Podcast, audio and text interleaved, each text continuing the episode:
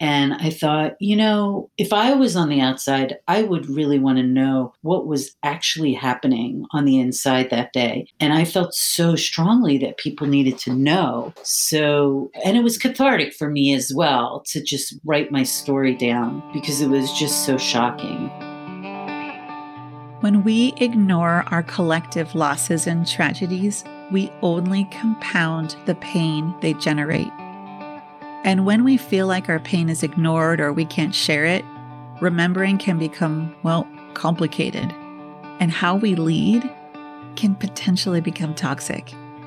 Now, for those of you listening, no matter your age, I know you have moments in your life that are embedded in your nervous system.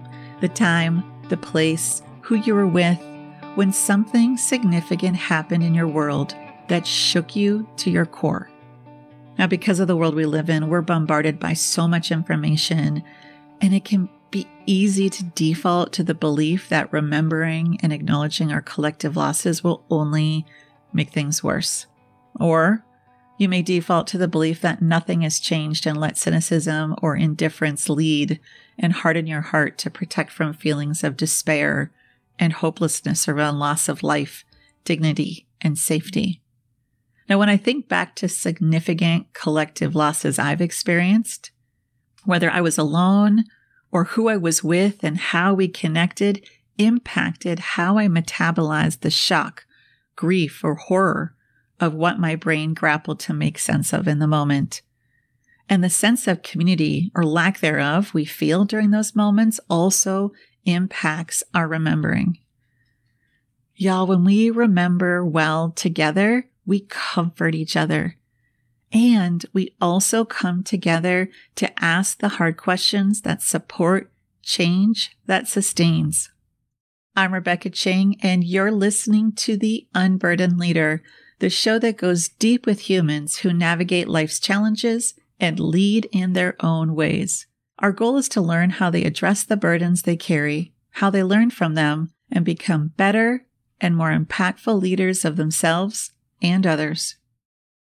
In elementary school, I recall how my teachers acted really weird at school one day and told us to go home and talk to our parents and didn't say much more. It was really weird. Now, since I was a latchkey kid, I didn't have anyone to go home to and process whatever they were talking about. So my TV was there to inform me that there was an assassination attempt against the former president Ronald Reagan, which was so much for me to handle on my own as a fifth grader. And in middle school, I remember sitting in class and the teachers informing us the space shuttle had a fatal explosion after taking off. So instead of replaying on TV what happened, we talked about our losses instead of watching the historic flight that we had planned to watch. And on 9 11, I was settling into my new home in San Diego. I had just received my shipment from my previous home in Switzerland, and my new roommate was stranded on the East Coast because all flights had been grounded. I spent the day emailing and calling my friends in DC and New York, both places I've lived and worked, to see if they were safe and to make sense of what we saw unfolding before our eyes. Now, more, more recently, on January 6, 2021, I had an unusually light day of client calls. Like so many people, I was a bit on edge, probably more than a bit on edge, about the transition of power from the Trump administration to the Biden administration. And we would soon know that was for good reason, as we all watched the insurrection on the United States Capitol. Now, thankfully, that day, my husband, who teaches AP US history and is my go to to talk about all things history and politics, was still on winter break and home that week. He's also my number one support. We connected between my work calls and grounded ourselves together as we were seeing and hearing so much unfold before our eyes. Like many, I didn't sleep that night and I was shook to the core. I finally fell asleep when the members of Congress verified the election. When I woke up that day, exhausted and concerned, the beginnings of what would become a massive spin to deny and reauthor what happened on January 6th was moving forward in full steam. It was jaw jumping, brain exploding, but also in many ways, more of the same of what we've been experiencing the last several years. So, this solidified my commitment to do my small part to remember the January 6th insurrection by sharing lived experiences to counter the many attempts to reauthor what really happened on that day. Now, a lot has happened in the last two years since we watched in real time the insurrection in Washington, D.C. And a lot still feels stuck in the same loops of polarities and divides in our culture in the spaces we live and work. Now, over these last couple years, the January 6th committee has gathered an incredible amount of data, eyewitness accounts, transcripts of many conversations that led to the insurrection. Formal criminal recommendations have been sent to the Department of Justice as the committee prepares to close down. And I, I have some incredible stories coming your way from people who experienced the insurrection firsthand and have been a crucial part in making sure we remember what really happened that day. And for this year's anniversary, I'm replaying my conversation with Julie Tagen, Chief of Staff to Congressman Jamie Raskin, who also served on that January 6th committee that worked so hard over the last couple years to tediously collect information, testimony, and other important data. Now, some of you may have already listened to this episode, and if so, I want to encourage you to listen again and remember. And for those of you who are new to this story, thank you for remembering with me. The burdens we carry can impact our capacity to feel the discomfort of remembering, especially with others. And for those of us with the privilege to tap out, it can feel easy to default to wanting to play it safe and, quote, not get political for fear of conflict or alienating some people. And I get it it's been rough to have conversations about just about anything these days. Taking a stand on just about anything also seems to create a divide. Now, my clients have taught me over the years that the most difficult pain to recover from is not necessarily actual betrayal of trust or abuse, as painful as that was for them. But what was so exquisitely painful and difficult to heal from is the silence of those who knew a wrong had happened and stayed silent and did not speak up and intervene. So when you do the work to release the burdens of shame, you have the capacity to hold more courage and wade through the conflict of not staying silent or falling into the false sense of appeasing through neutrality. We all need to remember what really happened on January 6th so we make sure it never happens again. And I'm honored to replay this eyewitness account of January 6, 2021. My guest is an incredible example of long game resilience while riding the ups and downs of staying engaged in the political process while taking care of her well being. Julie Tagen is defined by so much more than her experience on January 6th. While her story is powerful and needs to be shared on repeat, she's also the chief of staff to Congressman Jamie Raskin. She is a veteran leader in DC politics and campaigns and is committed to leaving a legacy to the next generation of leaders who will continue the work she has cared so much about for two and a half decades. Now listen for Julie's firsthand account of what she experienced on January 6th and what she learned about herself.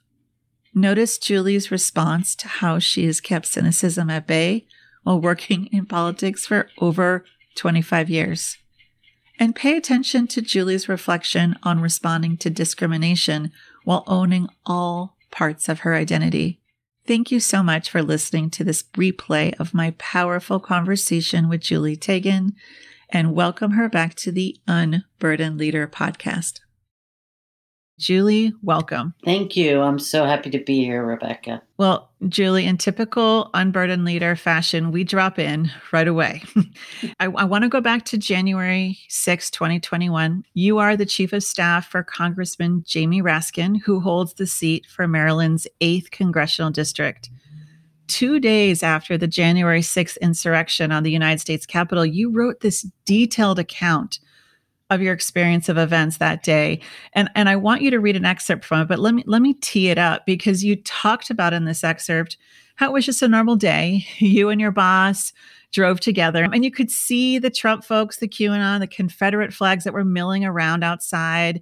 Your boss was going to have a big speech that day because of his background in, as a legal scholar. He also had experienced a horrible family tragedy just days before. So he got this incredible access to this room that Majority Leader Steny Hoyer had given you all. So he could work on his speech, but also have some space to convalesce and prepare before. And this office from Majority Leader Hoyer is like just steps from the house floor. You had a couple of, his family members, Tabitha and Hank, were with you noticing things were getting unruly outside. And at some point, you could see them taking people away in handcuffs. There was smoke, probably tear gas, and the crowd was growing. And so I'd love for you to read kind of the excerpt that we talked about. So, can you share in your own words, read the rest of what you wrote? Sure, happy to do it. Suddenly, we started getting alerts on the computer and our phones. Calls and texts from team mem- members came pouring in. The Capitol had been breached. The House floor was quickly adjourned. The alerts told us to turn off all sounds in our offices and to take cover. Tabitha and Hank crammed under Steny Hoyer's desk, and I took the chairs in the room and barricaded the door. I was looking out of the side window at the chaos. I began to panic inside at the thought of the Raskin kids being traumatized again and what was happening to them after everything they'd been through. Outwardly, I was calm. I told Tabitha and Hank that we would be okay. Inwardly, I wanted to crawl up in a ball and hide. I was scared. Perhaps it was the adrenaline or the reality of the moment, but I had an epiphany, for lack of a better word.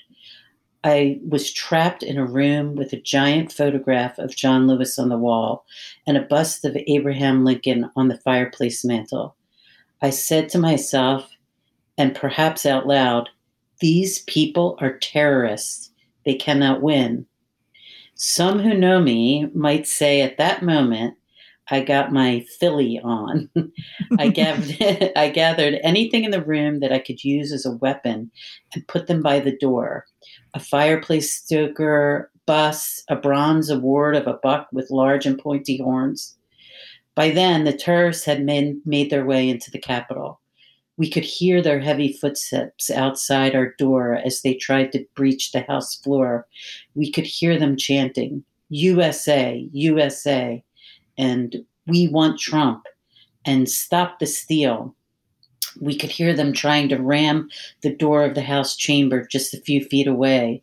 There were bangs all over the place. Someone jangled our door handle.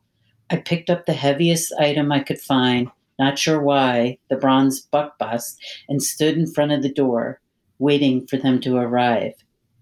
I started receiving texts from Jamie, who had been evacuated from the house floor, asking if we were okay. I lied and told him we were fine because I didn't want to worry him too. I also started getting calls from Pelosi's floor staff who were trying to locate and evacuate us. Texts started arriving from friends all around the country asking if I was okay. I only told a few close buddies how terrified I was. I talked to my wife, Dee, very quickly and told her that we were safe and fine. I asked Hank if it was convincing enough. After what felt like 30 minutes, the chants began to die down. I could hear police in the hallway. They knocked on the door and told us they were there to help. Tabitha and Hank got out from under the desk. We all looked at each other and said nothing. There was a delay to get us out as a result of being locked in, and I hadn't remembered I had locked the three inside locks too. Five Capitol police officers opened the door. It was clear they were amped up. They said, Let's roll, and whisked us through the tight stairwells of the Capitol. And we finally made it to the secure location where we were joyously joined by a super relieved and grateful Jamie. In the secure location, everyone was exhausted and there was little food or water. Little by little, small food items were handed out goldfish crackers, berry gummies, Skittles, after four hours, pizzas and drink arrived. I pretty much survived that night on candy and Diet Coke. At around 9:15, I was able to get Tabitha and Hank a ride home to Maryland. I stayed with Jamie until the end, until 4 a.m. It was an honor and privilege to be in the Capitol when Joe Biden and Kamala Harris were declared winners and the next president and vice president of the United States. I arrived back home a little past four in the morning. I am still processing all of this, but I could never imagine this happening to the United States Congress. What does it feel like to read these words right now?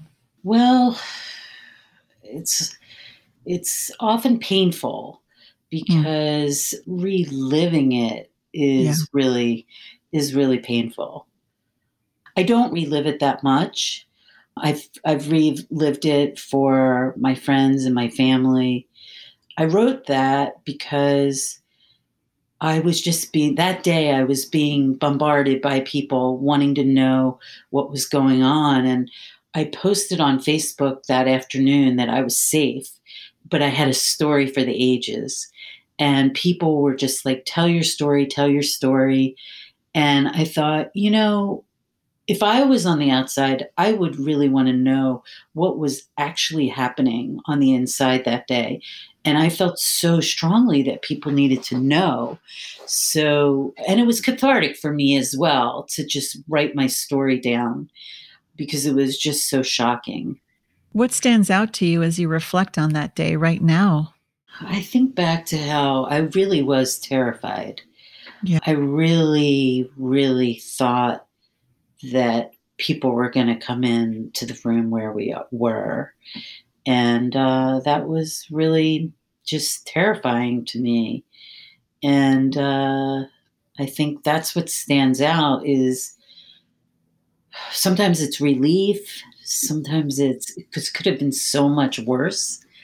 And I think a little bit of relief, maybe, that we're all okay now. As you revisit that story, you could even see that in, in you reading these words. But even with everything going on, you know, it's it's sometimes hard to step back into that relief. There was something that you wrote earlier in that excerpt about how your boss had texted you and asked if you were okay and you said you you lied to him and said we're fine but you were steps from the house floor which was breached and i really as a former senate staffer i really identified with that that protective nature that like we're good we're good there's almost this weird reflexive response that we're the buffer from all the hard stuff and we want to just protect and so i just really resonated with that and and identified with that but I was also struck that these were extenuating circumstances. So I wonder if you could share what was fueling your desire to not worry your boss at that moment. Well, the family had just been through a tragedy like no other. The congressman's son, Tommy, took his life on the 31st of December.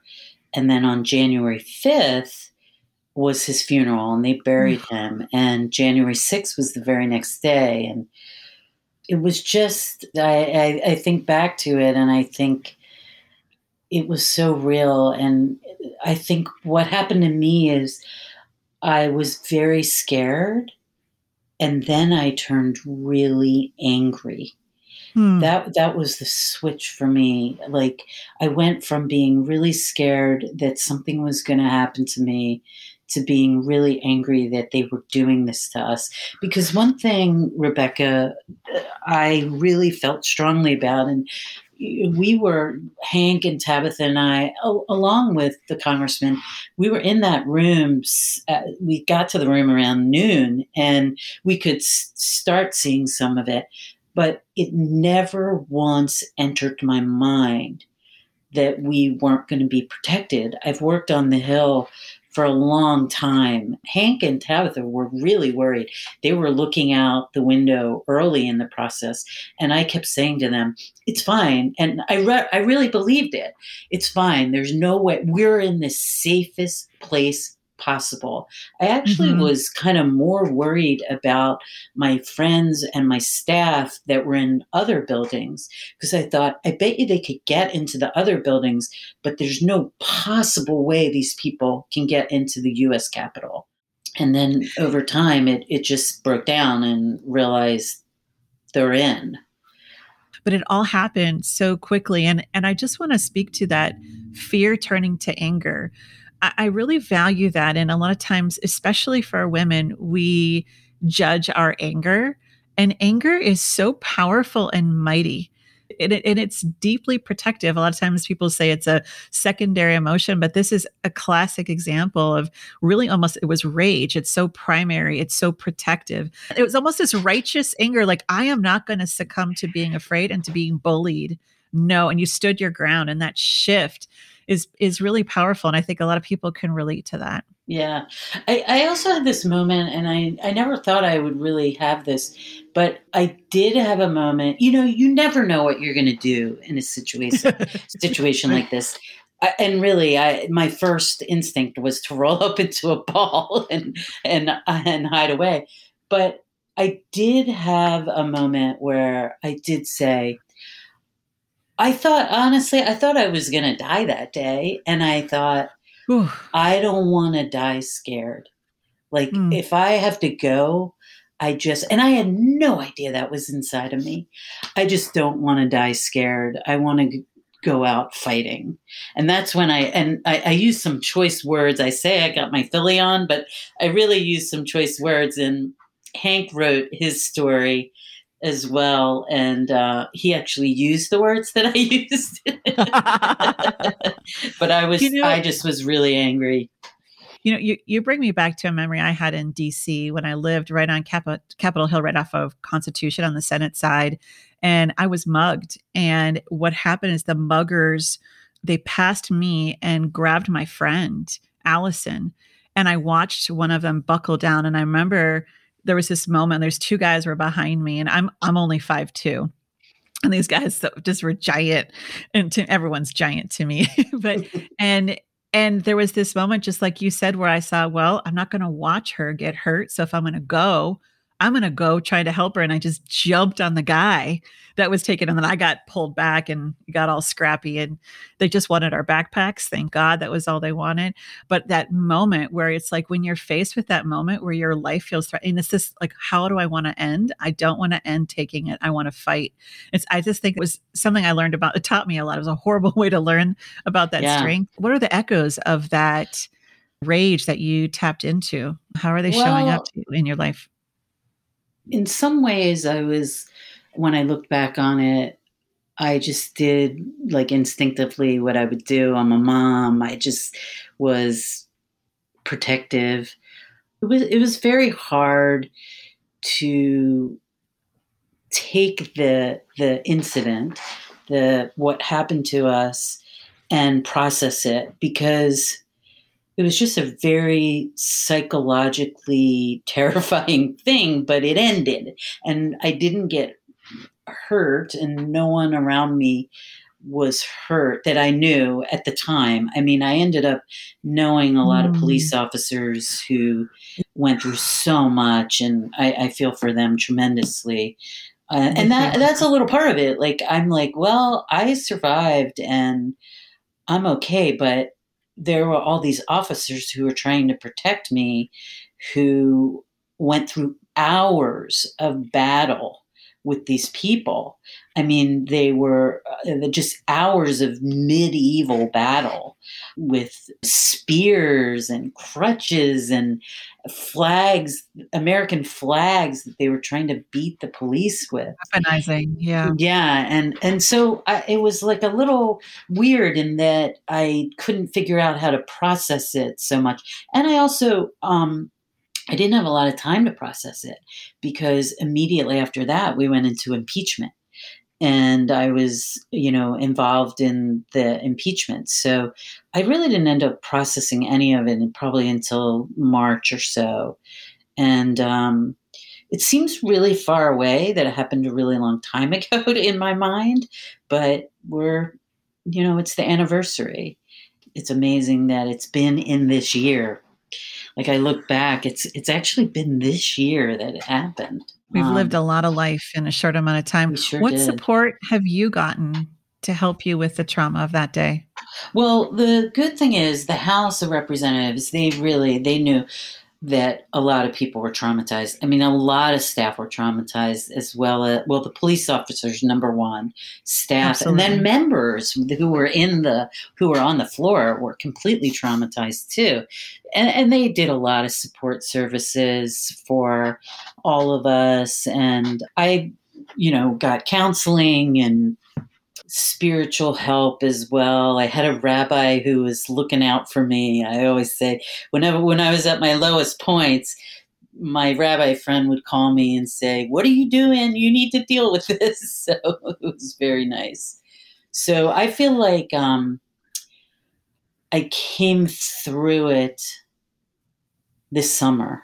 Like I came mm-hmm. out of uh, it was very very heavy for a very long time, and then I, I had a really good summer and things started getting a little bit back to normal. I'm sure on the anniversary, I'm going to relive a lot of it again, and it's going to be really painful. But I'm going to look at the positive sides of what happened and the improvements so that uh, the things that are happening so that this can never happen again. And that's what's really important to me that two things that this never happen again and that the people who did this are held accountable. That we cannot whitewash this. We cannot and and there's a on capitol hill now uh, there's a feeling of denial on this on the side of the Republicans. I mean, not all, not all. I'm not, but there is a good chunk of people who are still saying it wasn't that bad, and um, I just really want to make sure that we don't do that. That we that more stories even come out. There's so many people who have incredible stories from that day, and that that that we shine a light on what happened that day so that this can never happen again. Absolutely absolutely. But I, i'm curious if if you could go back in time you know go back to yourself on that day january 6th you know the youth standing by the door ready to fight and protect yourself and your your boss's family. What would you say to yourself? I would just say you're you know you're stronger than you know. You know you have it in you. You can do this they won't they won't define you you know that i would be hoping to give myself the strength to get through it. I mean i that time when i actually was holding the object to the door i was in my mind i was trying to figure out what to do when they came in because there's no doubt in my mind they were coming in because I mean they were right outside the door. It was very loud. One thing that your listeners and you know this but your listeners may not know is that everything is marble right around mm-hmm. there so the sounds reverberate oh, unbelievably. Yeah. Like, so I, I, reality is, I probably was hearing a lot more before they even got close.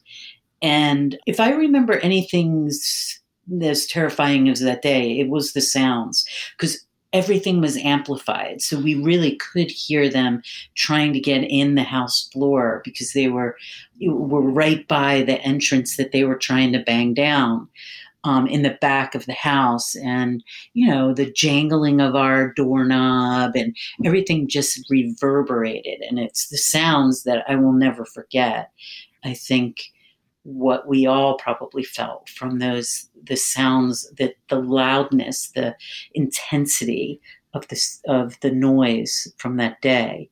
I will never forget. And and i suspect in the future and you probably maybe have already experienced it if noises that might still startle you might still have that strong kind of trauma response because our bodies hold that.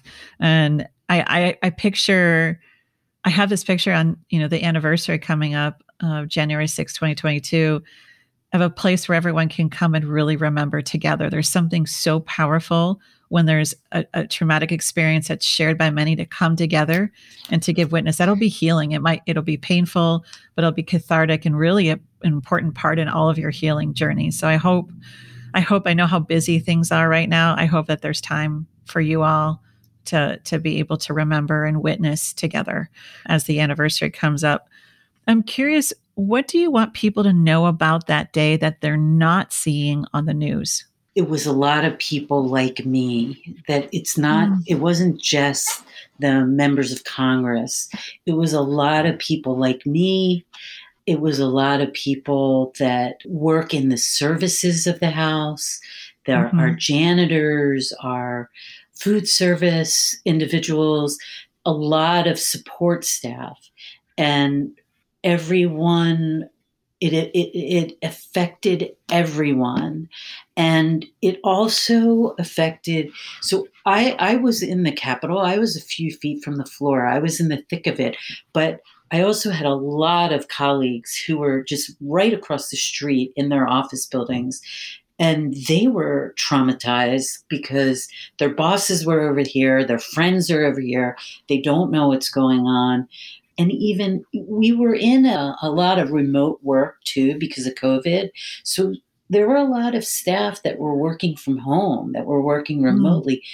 Mm. They have like survivor's guilt, kind of like they that mm-hmm. they weren't there that day, and so and I even have a friend who retired a couple years ago, and this has just deeply affected her because she's like, this is it, it, it's a violation it was like a yes. real violation of your of your home your heart this is what we do this is what we yes. devoted our life to and they violated it and i think everyone who works on capitol hill feels that way you know, it's interesting. I, I, watched a documentary a few weeks ago, HBO Plus documentary, Four Hours on January 6th. Have you seen it? I don't think I've seen that one. I don't. I'm. I'm not sure if how you how your nervous system would feel about it, but there was some interesting footage I hadn't seen, and one thing that stood out to me in light of what you just said about that violation, and, and that's I think that's a big part of what was affecting me as a former staffer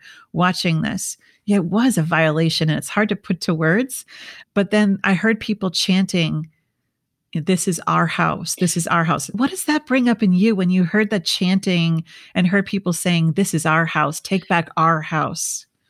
Yeah, I mean, that just it's revolting to me because mm. it's it's it's the people's house but not the insurrectionist's house you know uh. that's that's the difference it, it is the people's house but they were there to I, I mean in my heart i think they were there to overthrow the government and who to ever think that this could happen in the United States? And it wasn't their house. And that's why it was it was really important that day that they go back in and certify the electors. Yes. And there was a moment when we were all together, like they they put us in this I'm just going to call it the secure location, but there was a there were hundreds of mm-hmm. us in there that had been over in the Capitol, and um, you know, Speaker Pelosi came in the room and she said, "It doesn't matter how late we have to, we will go back in tonight." And the place erupted in applause. And then Liz Cheney came out because at that point she was the chair of their caucus and it was very bipartisan. And this feeling like we can't let these people win, and we're going to make sure that we certify these electors. So that part felt good. Uh, thank you for sharing this. And, and I want to talk more about what's happening right now with the committee investing that day. But first, you know, I, I had you on because I wanted your your your sharing what happened that day. But there's so much more to you than January 6th. And I want to share a little bit of that. You're a veteran staffer of I read 25 years, and you, have seen a lot. Um, I'd love for you to share what inspired your decision to start working in politics. I, I, was born and raised in Philadelphia, and when I was there, we when I was in my formative years, we had a really really kooky mayor, Frank Rizzo. I think people remember Mayor Frank Rizzo, and just from a really early time, I loved to read the newspaper. Like that was just my thing. I loved to read. I liked. I really wanted to know what was going on, and I loved politics. And uh, when I was at University of Maryland had an internship in the Maryland General Assembly. And um, that's an assembly that actually follows an order where every bill that gets introduced has a hearing and the public can anyone in the public can testify at the hearing and and i just fell in love with the process and i knew i, I really i have to work on capitol hill and that was my what got me there and then throughout my career i have wanted to do different things like i wanted to try campaigns and um and i did try campaigns and I, have been really, really fortunate in life and with my career. I've I've pretty much have loved everything that I've done, and not everyone gets that in life. And um, I really, you know, it's not for everyone. what I do, it's it can be really intense. But I have loved campaigns. I've loved working on Capitol Hill. I worked at the Democratic National Committee, presidential campaigns congressional campaigns. And it's been, I just feel, I really do feel so fortunate to be a person who loves what they do and has always felt that way. That is a gift. Yeah, it That's is. to have that meaningful work. Many people they burn out or they get cynical or they just kind of they take the high paying corporate job, which isn't bad, but it, it's it's a stepping stone to something else. Is is this what you is this what you thought you'd be doing with your life? Yeah, in some ways. I mean, growing up in Philadelphia, one thing I just knew I knew I wasn't going to stay there in some respects because I, it, you know, if you could be a lawyer or go into banking or insurance, and that just wasn't for me. I knew that. So once I got like the political bug, I just thought that's what I'm going to do. And I've just, I've moved around a lot. I mean, that's the nature of this kind of work is that you move around a lot, but that's worked for me as it fits in with my personality. So I've enjoyed it uh, tremendously. And, and what keeps me going now, because I'm really, in reality, I'm sort of at the let's just say I'm at the autumn of my career where I think more about retiring than my next step, to be honest. yes. but I do feel a great responsibility now mm. to nurture young people. I really do. Like that's I, I've I've I've thought through and I realized like you know and I have my own I have two daughters one's 21 and one's 19 and they're not wow. interested in politics at all they're both creative girls but the young people on Capitol Hill I really want to try to help them find their way and and love what they do also. And they're you know it's very trite but they're the future and they're the ones who are going to really make a difference.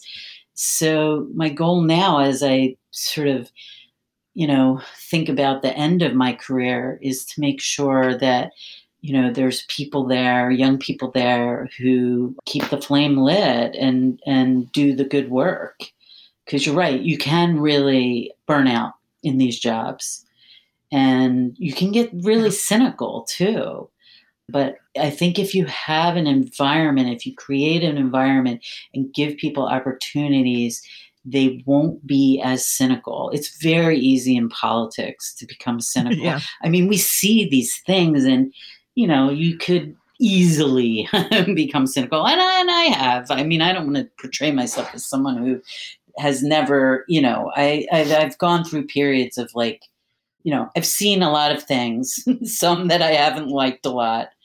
But on the whole, I mean, most of the people who are in this work are in it for the right reasons. And I really do believe that. I do too. Yeah, they're really in it for the right reasons. I mean, with politicians, there's definitely ego going on there. But Just a little. Yeah. you but, need it though. I think it's protective, honestly. I mean, it's brutal. Yeah, that's put a yourself point. out there. Yeah, it is. And they right, they have to really put themselves out there. So there's ego, but I do think most that enter it enter it because they want to do good things for people. So I'm listening to you even acknowledge kind of you're, you're dancing with cynicism, but I'm not getting that from you at all right now. That you genuinely still care. You believe that this is what I'm sensing that what you're doing is making a difference, that there's still hope for change. Am, am I reading this right? I, I think you're reading it right, but I'm also realistic. I mean, I uh, uh, I was on the Hill. I mean, my first Hill job was 1989, and there oh. was yeah, and there before me even yeah, there was a sense of campus and it didn't matter if you were Democrats or Republicans. You yes, there was a community, and yes. we were all in it together. And it's, it's nothing more. like that now.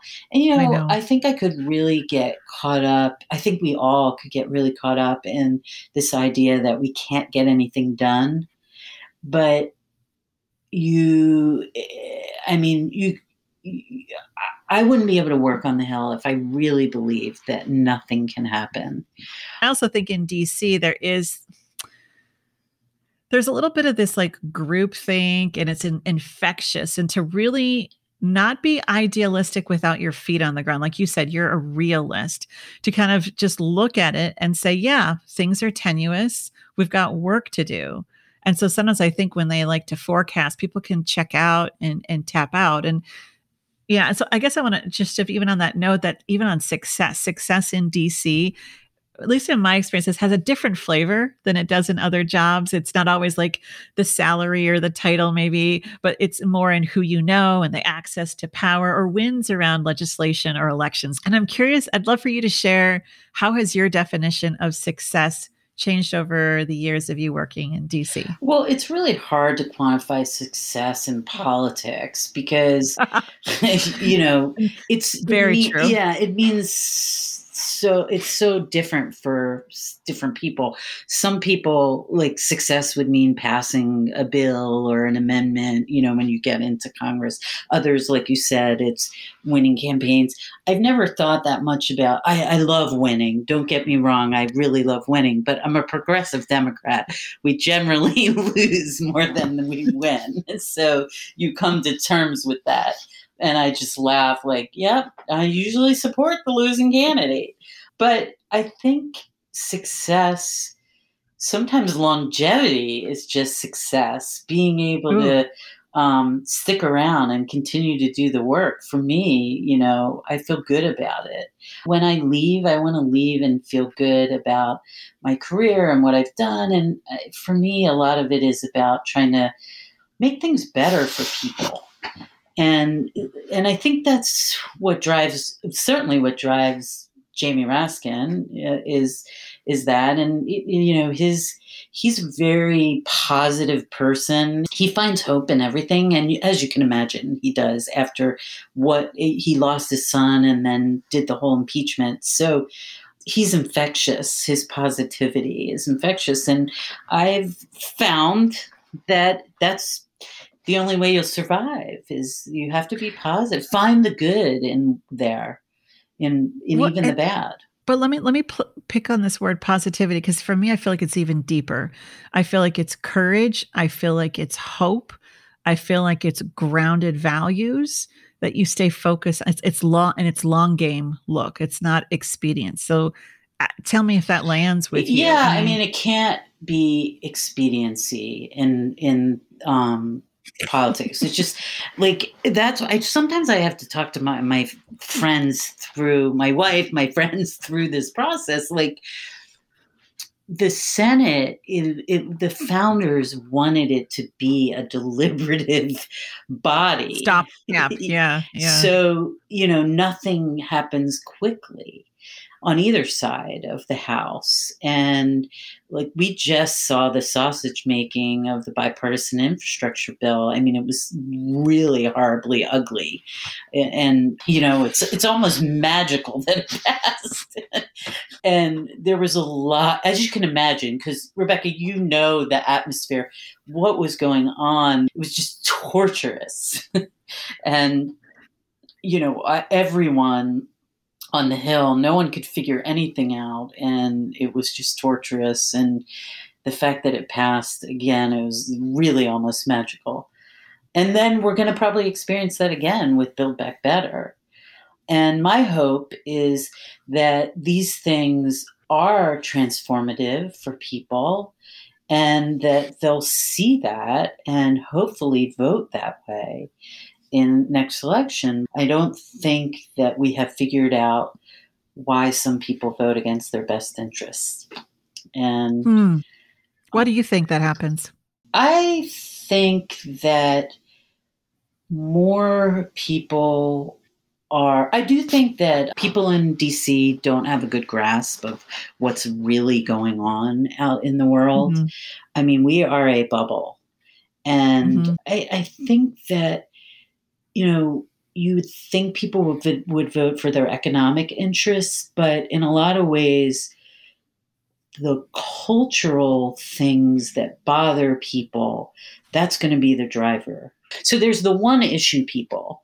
But then I mm-hmm. think also there's a little bit, I do think we're missing out on the understanding the cultural issues of what's going on out there. And I mean, you can see it. I, I just have a lot of concerns about we appear to not be addressing the cultural issues of certain communities. And we we're trying to deal with a lot of the economic issues because we need to because we're in an an economic situation due to the pandemic. So, and we've ignored infrastructure for so many years that we were in a kind of a desperate situation. So, we need to address these issues, but we're also not understanding some of the underlying psychology of people and their need for freedom and you know you see it right now with these board of education meetings and parental yes. rights and it's just tough and i think we just have to really take a good look at at at all of it at we have to take a good look at what people are thinking and what's important to them. And we're going we are going to fix a lot of the economic problems or we're going to try i mean these bills address some of it and address a lot of it and it's going to pull people out of poverty and it's going to help a lot of people it's going to create jobs but we also need to find out kind of what motivates them to vote for a, a, a person and a party. It's it's the messaging. It's definitely in the messaging of that too, and in connection to that. Yeah, you're right about the DC bubble. I remember when I moved out there, I was er, interning at the, the League of Municipal- Municipalities in Iowa, and they said, "Don't get swamp fever." And I'm like, what are you talking about? We're going to change the world. And a couple years, I'm like, I know what he's talking yeah, about. Yeah, you lose catch touch. that bubble. Yeah. Yeah, I appreciate you sharing that. I, I do want to shift a little bit about something you wrote a couple years ago I was so moved. You wrote an op ed in June of 2019 for the Washington Blade about the importance, and I just love this, of expressing all parts of our identity openly and without fear. That just really caused me to pause. And this particular excerpt was so powerful. You wrote, I'm an LGBTQ American. I'm also Jewish American. I don't agree with the policies of the current Israeli government, just like I don't agree with the policies of the current American government, which the time then President Trump was still in power. But my Jewish faith and my LGBTQ identity are essential parts of who I am as a human being. And this is just powerful. You said, to discriminate against one part of my identity is to discriminate against all of me. Now, this was in response to an LGBT gathering that was wanting to prohibit the wearing of the Star of David and carrying the flag of Israel. Tell me a little bit about who or what has helped you on your journey to owning all parts of your story and your identity. Well, a little bit of, um, you know, I'm I'm gay, I'm a mother, I'm a wife um, Jewish. They're all, those are like really important things to me. And I've tried to stay grounded in that. One thing, um, you know, when I was really young, I I was married to a man, and that had a lot. I saw the difference between how you are treated when you're in a heterosexual relationship versus when you're in a same sex relationship. And I also realized because I came out in the 90s, so early 90s, and it, it was it was a lot easier than a lot of people, but it was still kind of, you know, not as easy as it is today, we'll just say. It was just very profound for me because it, it changed my life dramatically, not only in terms of happiness, but also that I really no longer cared what people thought of me because I knew everyone was talking about me. Like, and that's the thing. Like, I knew people that I grew up with who learned this, you know, it was the 90s. I knew everyone was talking about me because I thought, gosh, if I knew somebody like that and that happened, I'd probably be talking about it as well. And from that point on, I never really, it, it just, I was like, this is who I am, and they're going to talk about me, and I can't help anything like that. But I also felt like, when we go back to this issue of being all these different things, and it is really painful if one part of you is discriminated against, you know, and for a long time it was the LGBT part of me, and it's definitely changed so much for the better you know, I still live in a little bubble here in right outside of DC. So I'm sure if I lived in the heartland, maybe it'd be a little different. Um, but also as a Jewish person, I grew up in a very Jewish area. I didn't know, I like to say, growing up in Philadelphia, I literally thought everyone was either Jewish or Catholic. Um, and and you you do have to it does hurt when one part of you someone doesn't like one part of you well how do you dissect that how do you dissect that are you can you compartmentalize i can't in that way when one part of you gets picked at it you can't anything but feel that they're coming, you know, it's all about you. And it's sad. It's dehumanizing too. What has been the biggest challenge navigating discrimination and bigotry on Capitol Hill? Well, I it, we really like I my first job on the Hill was in 1989. It was a completely different place. There weren't that many women in leadership roles. I was very young, so I didn't expect to be in a leadership role, but we've really come a long way. And I can't say that I've been discriminated against for mm. being gay, for being Jewish, or for being a woman in the last 10 to 15 years. In politics, like the campaign world and it's it's a man's world. It's it's been that way for a long time, and and that that that probably was the hardest on me. So now when I look up and I see all these really powerful women that are they're staff directors on all the major committees, they're making all these decisions it just i just it brings joy to me to see so many women in charge because it just wasn't like that when i first got there. And it was hard navigating you know it really was like i had a me too moment on when i was young on the hill and and almost every single person i knew had that oh right? Like, At least one. Yeah. More than one. Usually, Mine yeah. didn't come from a it member. It was from another staff person, but mm-hmm. like it's still, we all had it. And, um, it's con- it really has come so far. It's, it's, it's just great to see that because it was hard to see in the beginning. Yeah. You've given me so much hope. I do want to wrap up with bringing kind of bringing things full circle back to where we started in our conversation. Right now in Congress, your office is working on a lot of pressing legislative issues, but for me, most importantly, he's serving on the select committee to investigate the January 6th attack on the Capitol. So, given the immense pressure to rewrite what happened on that day in January 6th, to me, and I know to many, the work on this committee feels deeply connected to preserving democracy. I'd love for you to be just so clear. What is at stake right now with this investigation? And why should we all be paying more attention to what is happening with this investigation? Well, it's really crucial that we make sure that like i said earlier that we that this never happens again.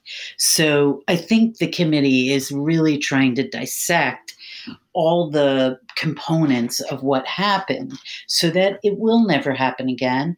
And i think there is a great desire to hold people accountable for this. Because like you said this is our democracy. There's never been an attack on the Capitol prior to i guess there was attacks on the capitol prior to the civil war but like this was an attack on the capitol. It's it's to even say that a modern attack on the capitol is mind boggling and we can't forget it. We cannot forget what happened and we cannot let it happen again. So i think the committee is dissecting everything and really wants to get to pull all the pieces together and find out who did what so you can prevent it. And there's they're getting a lot of cooperation. I mean we a lot of what's reported in the news are the people who are not cooperating but there's been a lot of cooperation. And i think the committee is it's not a legislative committee but it'll make some recommendations like the 9-11 committee mm. some of the committee some of the things that i think they'll recommend have to do with you know, safety and securing the capital and things like that. But also, I mean, I think there's a great desire to make sure that within the institution and outside of the institution, that we can't just allow I'm trying to think of the right way to say this, but we we just can't allow people who want to tear down our democracy to even go as far as they have. But I think there's a sense that it was much more complex than what meets the eye. Yeah, to bring to bring that to light, and you mentioned to make sure this never happens again. And you also said, and to have accountability. I think that's and key. What, the tell me more accountability to make sure that the people who planned it who cooperated with it at all levels are held accountable. There were planners, there were funders, there were potentially members of Congress who helped. Everyone needs to be held accountable. I think we will look back on that day in awe of what happened. And we will always say it could have been much worse. Like I, that's in my heart like wow this could have been really bad. And and it ended up being terrible. But more people could have died and they didn't. But we can never get this close and we can't allow leaders to get into a position like it, it's scary like I, I don't want to go down the rabbit hole of uh, uh, but we can't allow leaders to get into place who could either do these things or look the other way. And I think that's a lot of what's happening now on Capitol Hill on the other side. The Republicans, they don't want to admit that this happened and they want to look the other way. They don't want to take it seriously. They hide behind this by this idea that it was that this commission is is partisan. It is not. It is clearly bipartisan. Um, we could have even had a 9 11 style commission. That's actually what Pelosi wanted. And um, the Republicans would not take yes for an answer. We gave them every single thing they wanted. And from that day, I think everyone knew that when they said they're not going to do this, that they don't want to know. They really don't want to know the truth because the truth is ugly for them you know, what's happened to their party, it's ugly. And they don't want to know. They just want to have people vote for them. And they'll do anything. it's scary to tell the truth because accountability is always inevitable. And here, accountability would mean losing power. Yeah, exactly. The stakes are high for power. The stakes are really so, high for power. What message do you have for those who are who would say they're not political? I've got a lot of those people. Yeah, so do I. Life. So do I.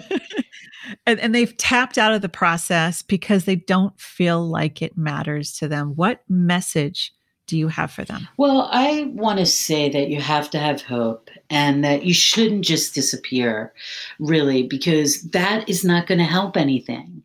Just mm. not, you know, disappearing into your own life and your own things are not going to make things better. So, really, if you want to make big things better, you have to stay involved. You have to pay attention it's going to get you down. It will get you down at times, but you have to recognize that. And what I try to tell people is there are definitely times that it's going to feel terrible and you will get down, but it will get better and you'll have to pick yourself up and unless you disappear, right? And and then maybe it won't get better for you. But just paying attention, not getting so into it that it destroys your life like mm-hmm. you know that's a problem for a lot of people they they've Absolutely. said they, they don't want to watch tv anymore because it just gets them i think learning how to look at it objectively and taking a reality check on yourself but staying involved writing letters calling members of Congress, getting involved in grassroots organizations. I highly recommend people getting involved in grassroots organizations. And voting. Right, and, and voting. It. The main thing, I would hope that people won't give up on voting because that's where it all makes a difference. And not just for president.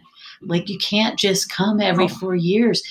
I'm very concerned about what's happening on these school boards because that now people like rational people aren't sure they want to run because of everything that's going on, on in these school boards. So paying attention at all levels and voting and going to your candidate forums. Like we're heading next year is going to be interesting. You know, it's an election year. Try to go to some of them, ask questions. It's always, to me, it's very fascinating. You know, you can support interesting people and who are trying to do good in the world.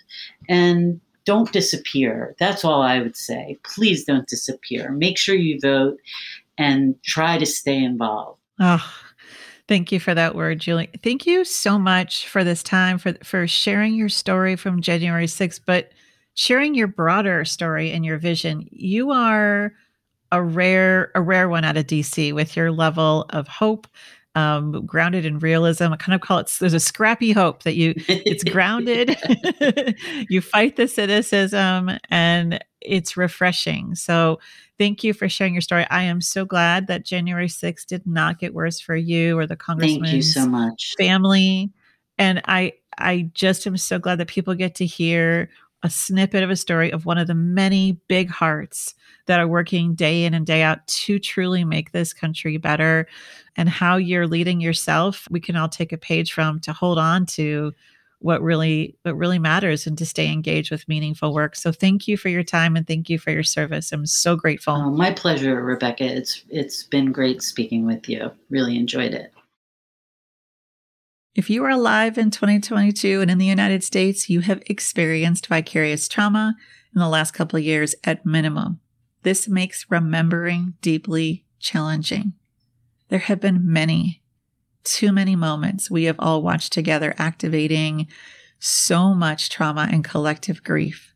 The horrific milestones of COVID and COVID related deaths, hate speech, successful attacks on our democracy, relationship ending debates about masks and vaccines, attacks on protesters, and waking up to being complacent and complicit to systemic racism. There's also been so much good too. I don't want to minimize that, but I want to acknowledge, whew, it's been a lot. And if you're a helping or service professional, no doubt you have not escaped the last couple years unscathed. So I'm curious for you, what fears and concerns come up around remembering, especially collective traumas and losses?